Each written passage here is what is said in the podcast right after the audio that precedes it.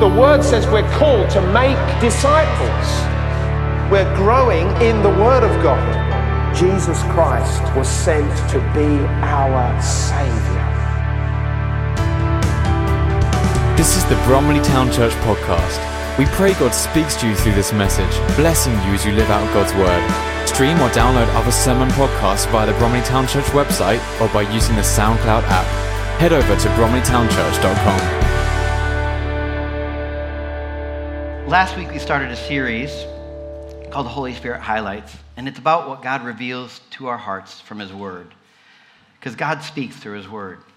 And as you spend time with it, it gets richer and richer. And today, what I'd like to communicate, I'd like to talk about something that stirred my heart for a long time, but I've seen it again in the Old Testament. It's this idea of sacrifice. It started way back even with Noah when he gets off the boat. He starts an altar. So he has an altar. And if you imagine, it's like a big grill, and he just puts meat on it and fires it up, causes all this smoke. When God meets with Abraham, first thing Abraham does is he sets up an altar. And it's beautiful because even in the sacrifice, it speaks of fellowship because not every sacrifice was completely consumed by the fire. It was often eaten with the person who's making the sacrifice. So even in these sacrifices, there's this idea of fellowship with God, that you're having a meal with Him. There's time together. Abraham sets up other altars in the land. And then there's other altars throughout the Old Testament to the point where it gets a routine in the temple, actually in the, in the tent in the wilderness, and then in the temple. It was a regular part of life. And this sacrifice carries over through the New Testament. We see it in verses like Romans 12. It says, Offer up your bodies as living sacrifices, which is your holy and acceptable form of worship. And another place, it's uh, 1 Peter 2 4 through 5. And it says, As you come to him, as you come to God, the living stone, rejected by humans, but chosen by God and precious to him, you also, like living stones, are being built into a spiritual house to be a holy priesthood, offering spiritual sacrifices acceptable to God through Jesus Christ. So, this idea of sacrifices, of priesthood, of altars, comes not only in the Old Testament, but it carries through to our lives today. And what I love about the Old Testament is it, be, it paints a picture of what God is after. It, begin, it just doesn't give us Bible verses like we quote and we throw out. It paints a picture of something that's supposed to be in our lives. And we can look at it in the Old Testament and in the New and say, see the depth of it and the wealth of it. So, sacrifices. We give sacrifices all the time. If you have a friend, you often willingly make a sacrifice in your schedule to make time with them. If they're going through a difficult time, you'll make a sacrifice to be with them and to help them. Parents, you live in a world of sacrifices. Your children are often demanding, and they need things that you'd rather just sit on the couch and put your feet back up, right? But you can't when you have children because you have to take care of them and you make sacrifices. Some of you save up fortunes to get your kids into the best schools. These are sacrifices. Grandparents, some of you move town or village to be near your grandchildren. You leave the, the thing you're very comfortable with and the town or the village and the neighbors that you love to be close to your grandchildren. You make sacrifices. It's part of our life. And so Today, I want to talk about sacrifices in regards to what it shows in the Bible, what I see in the history of missionaries, and even in what I've witnessed in my own lifetime. Because there's an aspect about sacrifices that is easily missed when you read through the Old Testament. But it's rich and it has great meaning. And this is one of the things that the Lord has laid on my heart as I walk life and face some of the difficulties that come with sacrifices. Let me go through a few of these. If you look at the life of Joseph, Joseph was a brother who had 12 brothers and they sold him to slavery. He eventually finds himself in the Pharaoh's house, not Pharaoh's house, but in um, his employee's house. And the employer, his wife, makes advances towards him. and he gives up a sacrifice of righteousness. He could have had a moment of pleasure and enjoyed it, but he said, No. He made a sacrifice for righteousness. Now you think, okay, he did the right thing. Everything's going to be smooth for Joseph, right? No. Joseph ended up in prison for over two years because of something he didn't do wrong. He didn't do it, but he gave a sacrifice of righteousness. Another thing, you look at David. David, King David, the great king of Israel, before he was king, one day Samuel comes to him and says, You're going to be the next king. He's just a shepherd, just a shepherd boy. What's this? He spends over 10 years of the struggle and the difficulties of being chased down by the present king who wants to kill him. It's not pleasant. And he, he goes into the wilderness, and one day, his wives and his children and all the wives and children of his men are all taken captive by a, a, a marauding uh, group, the Amalekites, take them away. And he comes back to the place where they're living, and all the men want to kill him. He's supposed to be king.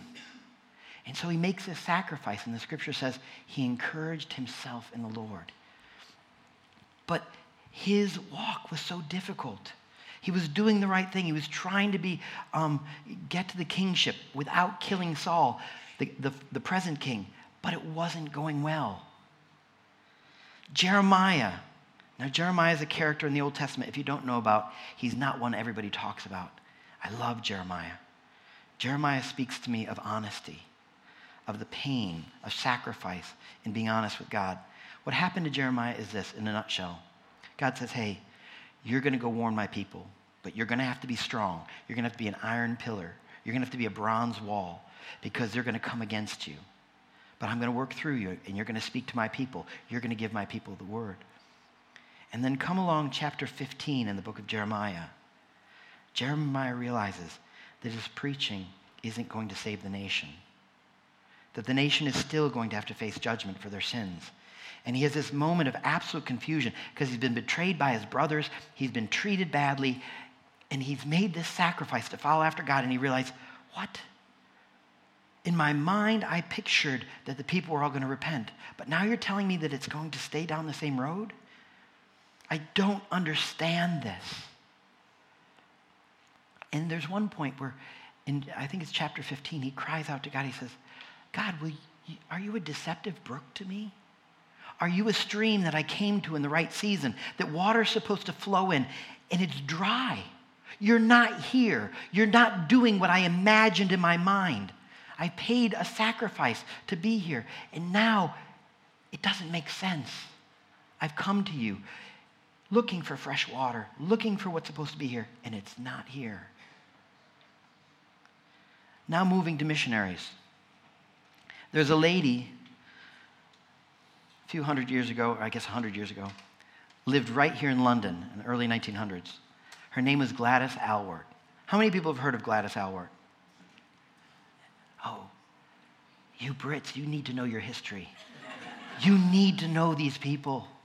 You have a rich history of men and women who love God and paid a great price. You don't know how rich your history is. It's a beautiful thing. It's a beautiful thing. Gladys Aylward was walking down the street one day in, I believe it's Edmonton, 23 miles from here. And youth come up to her. She's just a young girl. Say, hey, come to our church service. Come, come. come, come. And, and she said, I had no interest in church. I didn't ever want to walk inside a church. But she said, that day, I decided I would. And she went to the youth event. And in that service, she gave her life to Christ. Young people, older people, an invitation matters. Even people who have a face like they never will go to church, her life speaks that some people will because God draws them. But Gladys Aylward went to church, turned her life to God, and she was radically changed. And in the process of walking out with God, she felt clearly that her mission in life was to go to China and be a missionary. There's no question in her mind. And she did everything she could to get there. She went to the mission, Missionary Society. And after training for a while, they essentially said, uh, You're really not bright enough to be a missionary. You've got to be a little bit smarter to learn the Chinese language. And they turned her away and said, No, you can't be a missionary.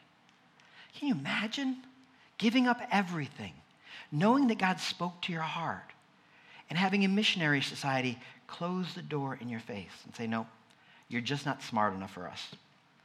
That's not easy. Another missionary, and this one touched me. Recently, I was in a charity shop within last year, and I found a book on the Moravians. The Moravians are a group of people that from around Austria, Germany area, and, and they lived in a village called Herrnhut. And it was a whole village of people who were persecuted for their faith, and they came together, and the Holy Spirit of God came upon them and gave them this power, and they became unified, even though they were from all these different places. And one day, the, the leader over this, his name was Count Zinzendorf. Love that name, Count Zinzendorf. He has a mission, not a missionary, but a, a gentleman who came from the slave plantations in the Caribbean. Some of you want to call it the Caribbean, the Caribbean, but he went, this man came to Germany, and Zinzendorf heard him, and so he brings him to Herrnhut, and he speaks. And two young men after this man spoke about the hardships of the sugar plantations and how the gospel wasn't being allowed to be taught to the slaves and how the, the hardships that they were going that no they weren't allowed to hear the gospel. These two men went home that night and separate from one another had some sort of dream or vision that they would be missionaries to these people. And this was going to be the birth of missions from moravian who went around and changed the world. This is this moment and the next night is like a prayer meeting. And these two young men finally, hey, can I talk to you later? One of them says to the other. And they say, yeah, yeah, I've been wanting to talk to you. And they get together after the prayer meeting, and the one says, you know, last night I had a dream. I did too, said the other one. He said, I'm going to be a missionary with you. And we're going to go. We're going to go to the people in the Caribbean and we're going to share the gospel there. We're going to be missionaries. And they go, Yes, that was my dream. Can you imagine? Wow, what confirmation. This is God on the move. They write up a letter. They present themselves to the elder. I'm sure full with zeal and vigor. You know, God spoke and He gave us both these dreams, and it's clear. And so the elders go and pray about it. And the elders say to one, You're going. And they turn to the other one and say, Sorry, this isn't your time. No. What? Well, I had a dream. I, I, I know what this is supposed to be like. I, I have a picture in my mind. I know what it's like. Can you imagine that poor young man? Full of zeal? And the elder say, I'm sorry, son, not this time. When we make sacrifices, there's often residue. There's things that happen that we don't understand. And if you will, it's sort of like in the Old Testament when they pulled up the altar and people made sacrifices, there was ashes and residue that would fall on the grill and underneath. Kind of like your grills at home. You, you fry up some burgers, you fry up some hot dogs, whatever, sausages, and the grill looks like this, right?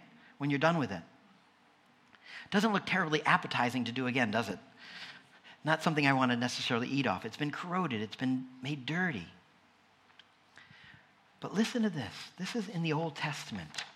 And it's from the book of Leviticus, and it's talking to the priesthood in an aspect of the altar that, that struck me. Leviticus 6, verses 8 through 13. The Lord said to Moses, Give Aaron and his sons this command. These are the regulations for the burnt offering. The burnt offering is to remain on the altar hearth throughout the night till morning, and the fire must be kept burning on the altar. The priest shall then put on his linen clothes with linen undergarments next to his body, and shall remove from the ashes, remove the ashes from the burnt offering that the fire has consumed on the altar, and place them beside the altar. Then he is to take off his clothes and put on others and carry those ashes outside the camp to a place that is ceremonially clean. The fire on the altar must be kept burning. It must no, not go out. Every morning, the priest is to add the firewood and arrange the burnt offering on the fire and burn the fat of the fellowship offerings on it. The fire must be kept burning on the altar continuously, it must not go out. So, in this idea that the sacrifice is supposed to be a continual thing, God speaks to them and says, Priests, in your holy garments, you're to go to the altar and sweep away the ashes. Why is this so important that God would make a big deal about it? Sweep away the ashes, put them to the side, then go and get changed into other clothes, and then take those ashes. Note that it doesn't say take it to the dump. Take it to a place that's ceremonially clean. Take it to a place that's special. This isn't just ordinary. What this speaks to me of is that every time we have a sacrifice and we put a picture in our mind, we give it to God, our pictures don't always come to pass the way we envisioned it. It doesn't always line up. And there can be pain, there can be confusion, and there can even be disappointment, like residue on the altar, like ashes, like corrosion on the grill. And God says, as a priest, go clean that out, put it to the side, and take it to a special place. He doesn't call the residue, He doesn't call our pain, He doesn't call our disappointment junk. He says, put it in a special place. He even honors the pain in our offering, the pain in our sacrifice. He honors that. In another place in the Old Testament, he says, The Lord stores our tears as in a bottle. Like the tears that we cry because life can be painful. The Lord knows and He stores them. There's some value in that. We don't know. We will come to places in our walk with God where giving our heart to Him, where something will happen that doesn't line up with what we expected. God even values the pain. He understands it. He's with you in it. He's part of the offering. The altar isn't just something that happens that you do, it's a place of fellowship with you and God, and He understands there's pain. He had pain when His son died on the cross. He knows it doesn't always look the way it's supposed to. He knows it can cause confusion. Think about the 12 disciples on the night Christ was killed. What confusion and pain and disillusionment was in their hearts.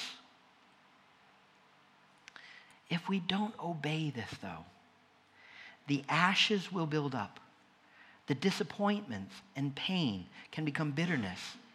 And we can look at the grill on top of the altar and say, ah, I'm not sure I want to offer next time. My heart is supposed to be a continual offering in giving things to God. I'm going to tell you one more story before I get into the, the answer of this all. I met a man named Andy Palm, who was a missionary in the nation of Kazakhstan. It's one of the stories that can make me cry because I witnessed this man. I saw his life, I saw his children and his wife. They had given up considerable um, opportunities in the U.S. And with full hearts, they went to Kazakhstan as missionaries and they met a man who was a like a, a man of peace if you will a local who helped them he helped them secure property so they could develop a school for children with special needs he helped them acquire the computers and, and andy spent lots of time getting money for these computers to come in so the screens could be big, big enough so children who were nearly blind could see and could read and could learn and he had all these other things developed for children with special needs. And he had a house church going, and people were getting saved. And him and his family were enjoying missionary work to some degree, even though there were challenges amongst it. They'd been there for years, and they developed a relationship with the community. And then one night, people broke into the schoolhouse, smashed things up, took what they wanted, and his work was devastated in a night, left to pick up pieces, only to find out a few days later that the man they trusted to work with their visas, work with the local government, had taken the money they paid for the visas, and what they believed was happening you know, to keep them legally there had never been done, and the man had kept the money. To make matters worse, it was the same man who had arranged for people to break into the schoolhouse and take what they wanted for their own wealth. I listened to Andy Palm, and I literally wept for him because I felt, God, this is painful stuff. This isn't ordinary. He made a good sacrifice, taking his kids across the world to a completely different culture out of a love for people, out of a love to see them hear the name of Jesus. Minister to, to the needy, those with special needs particularly.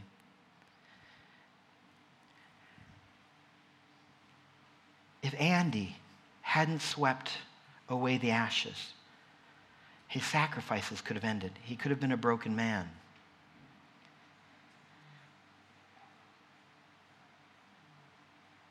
And I'll tell you more about that story in a minute because there's more to it.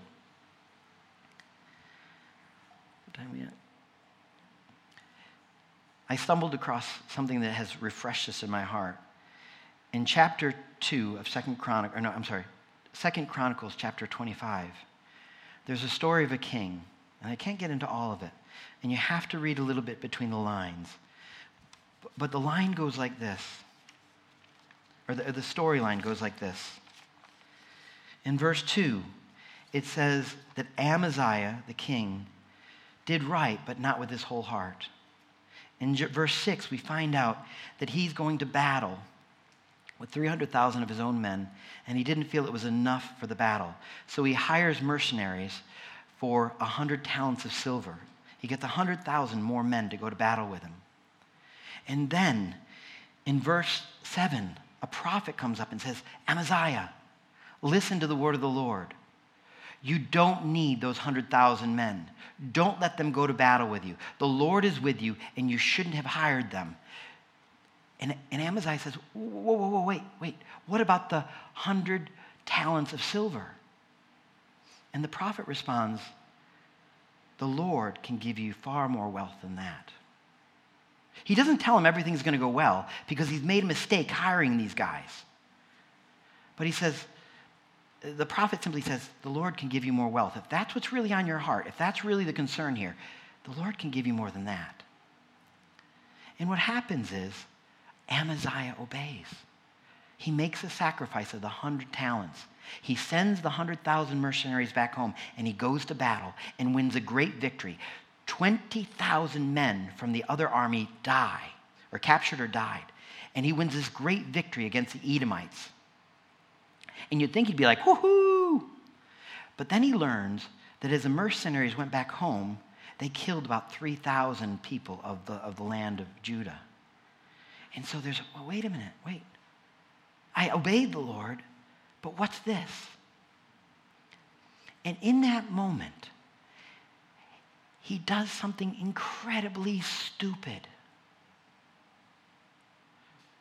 Incredibly stupid he goes to the land of Edom, and in the battle, he sees their gods afterwards in the loot. And he starts worshiping the gods of the people he just conquered. And the prophet says, Why would you do this? Like, why would you? The Lord is just proven to you that he's more powerful than these foreign gods. Why would you go and worship him? And it doesn't say in the scriptures that this is the reason. But in my heart, I read between the lines and it's like, he's angry maybe that his sacrifice didn't go as well as he planned. He got a great victory. He got a great bunch of loot and spoil from the Edomites. He got very wealthy from it. But then 3,000 of his own people died when he was off at battle. And so then he turns to another God, and his life doesn't end well. Amaziah's story is not good. He goes downhill. And I'd say this he didn't clear out the ashes. His grill is still corroded, it's covered in ashes, and he never cleaned it. So the question is this How do we clean our ashes today? How do we get the, the sparkle and the sheen of the stainless steel back on the altar so that when we approach it, we say, Yes, I'm going to give my heart to the Lord, my whole heart to the Lord again. He is worthy of praise. How do we get there? I'm not going to give you a whole lot of self help things. I, I, just, there's good things you can do. But here's one thing from the scripture that I think will make the biggest difference for all of us. And I found this true in my own life. It comes from Lamentations, written none other by Jeremiah. Jeremiah 2:19. Do you have that up? Read this with me. Arise, cry out in the night. As the watches of the night begin, pour out your heart like water in the presence of the Lord. There's this place we can get to in prayer that we can bring our disappointments.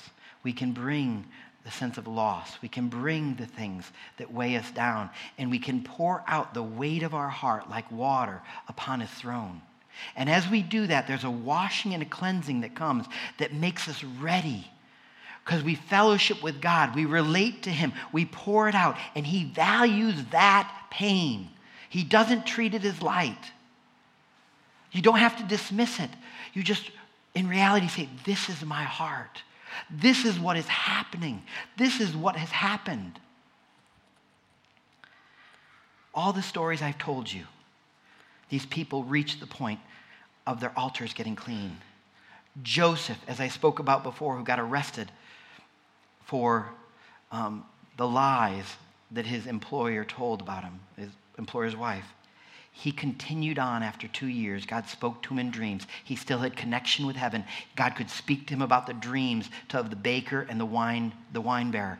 And he was delivered from that prison, went on to save his nation, save some of the nations of the earth from the, from the plague that was coming. God used him. His next sacrifices were made.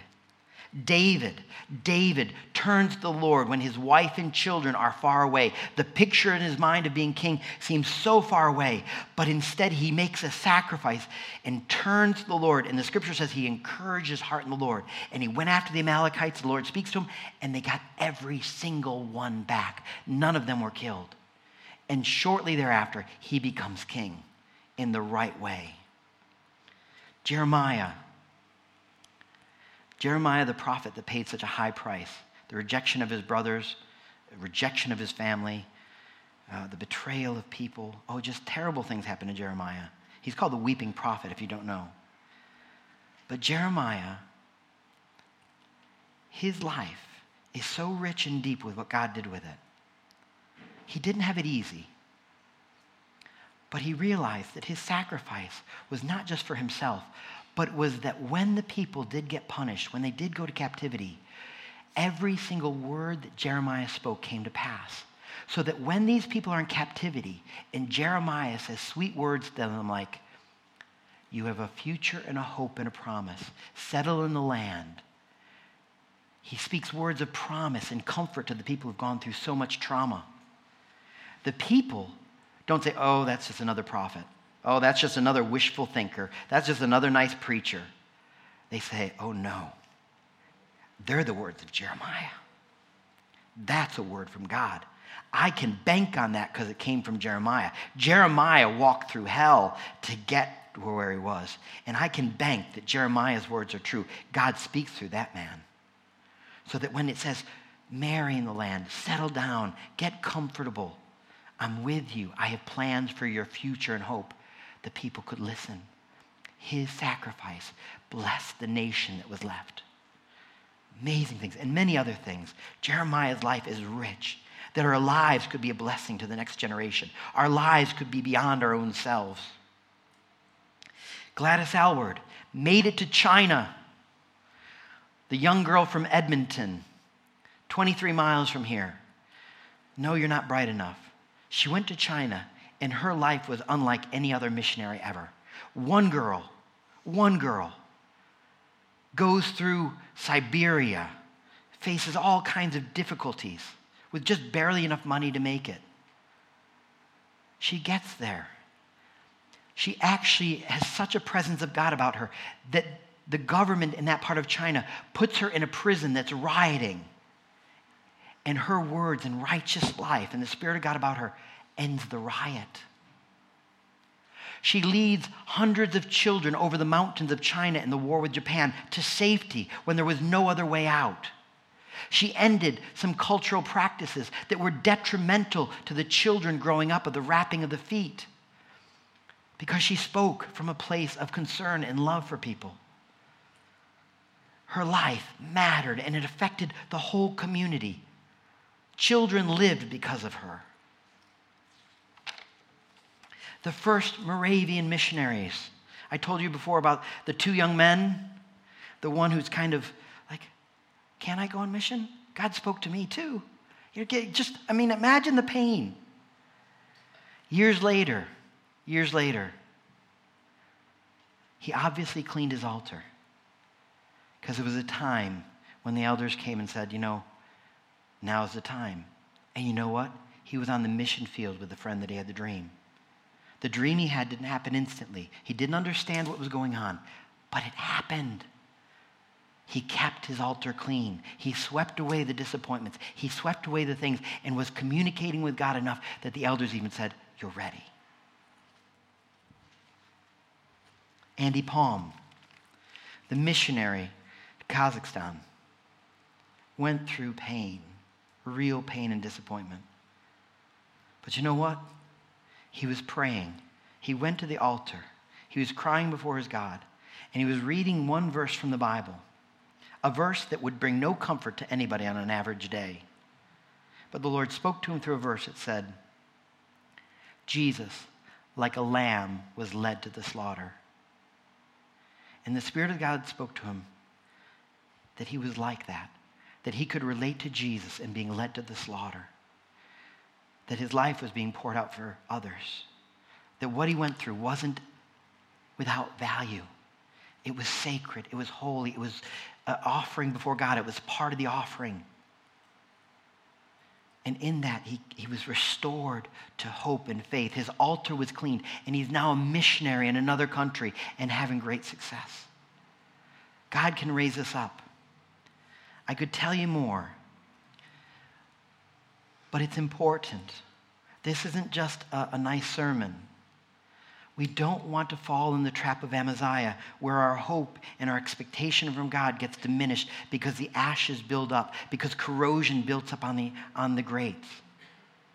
He can bring freshness and newness to our zeal. He can bring hope and he can bring vision for the future because he has a hope and a promise for your future. He still has it, even through the pain, even through the difficulties. And that is what I want to leave you with. Some of you today, I believe, have seen some of your own ashes, maybe even as I spoke. You said, Yeah, that has, that event in my life has diminished my expectation. It's diminished my hope. God wants to help you sweep that away and see that there's value in even what you went through. You might not know it now, but like the Moravian missionary, it came to pass eventually good can come even through the difficulties. We want to give you our hearts. Help us cry out before you. God, I cry out for the people here who don't know how to rid themselves of the altar. They don't know how to cry out yet. God, give us grace today to cry. Give us grace, God, to come before you. Give us grace to put our hope in you for greater things, God. Rise us up. Clean the grill, God. Clean the grill, we pray. In Jesus' name. Thank you for listening to this message from Bromley Town Church. You are always welcome to visit us on a Sunday morning or join us again for more messages here online. You can also stay connected with us at www.bromleytownchurch.com.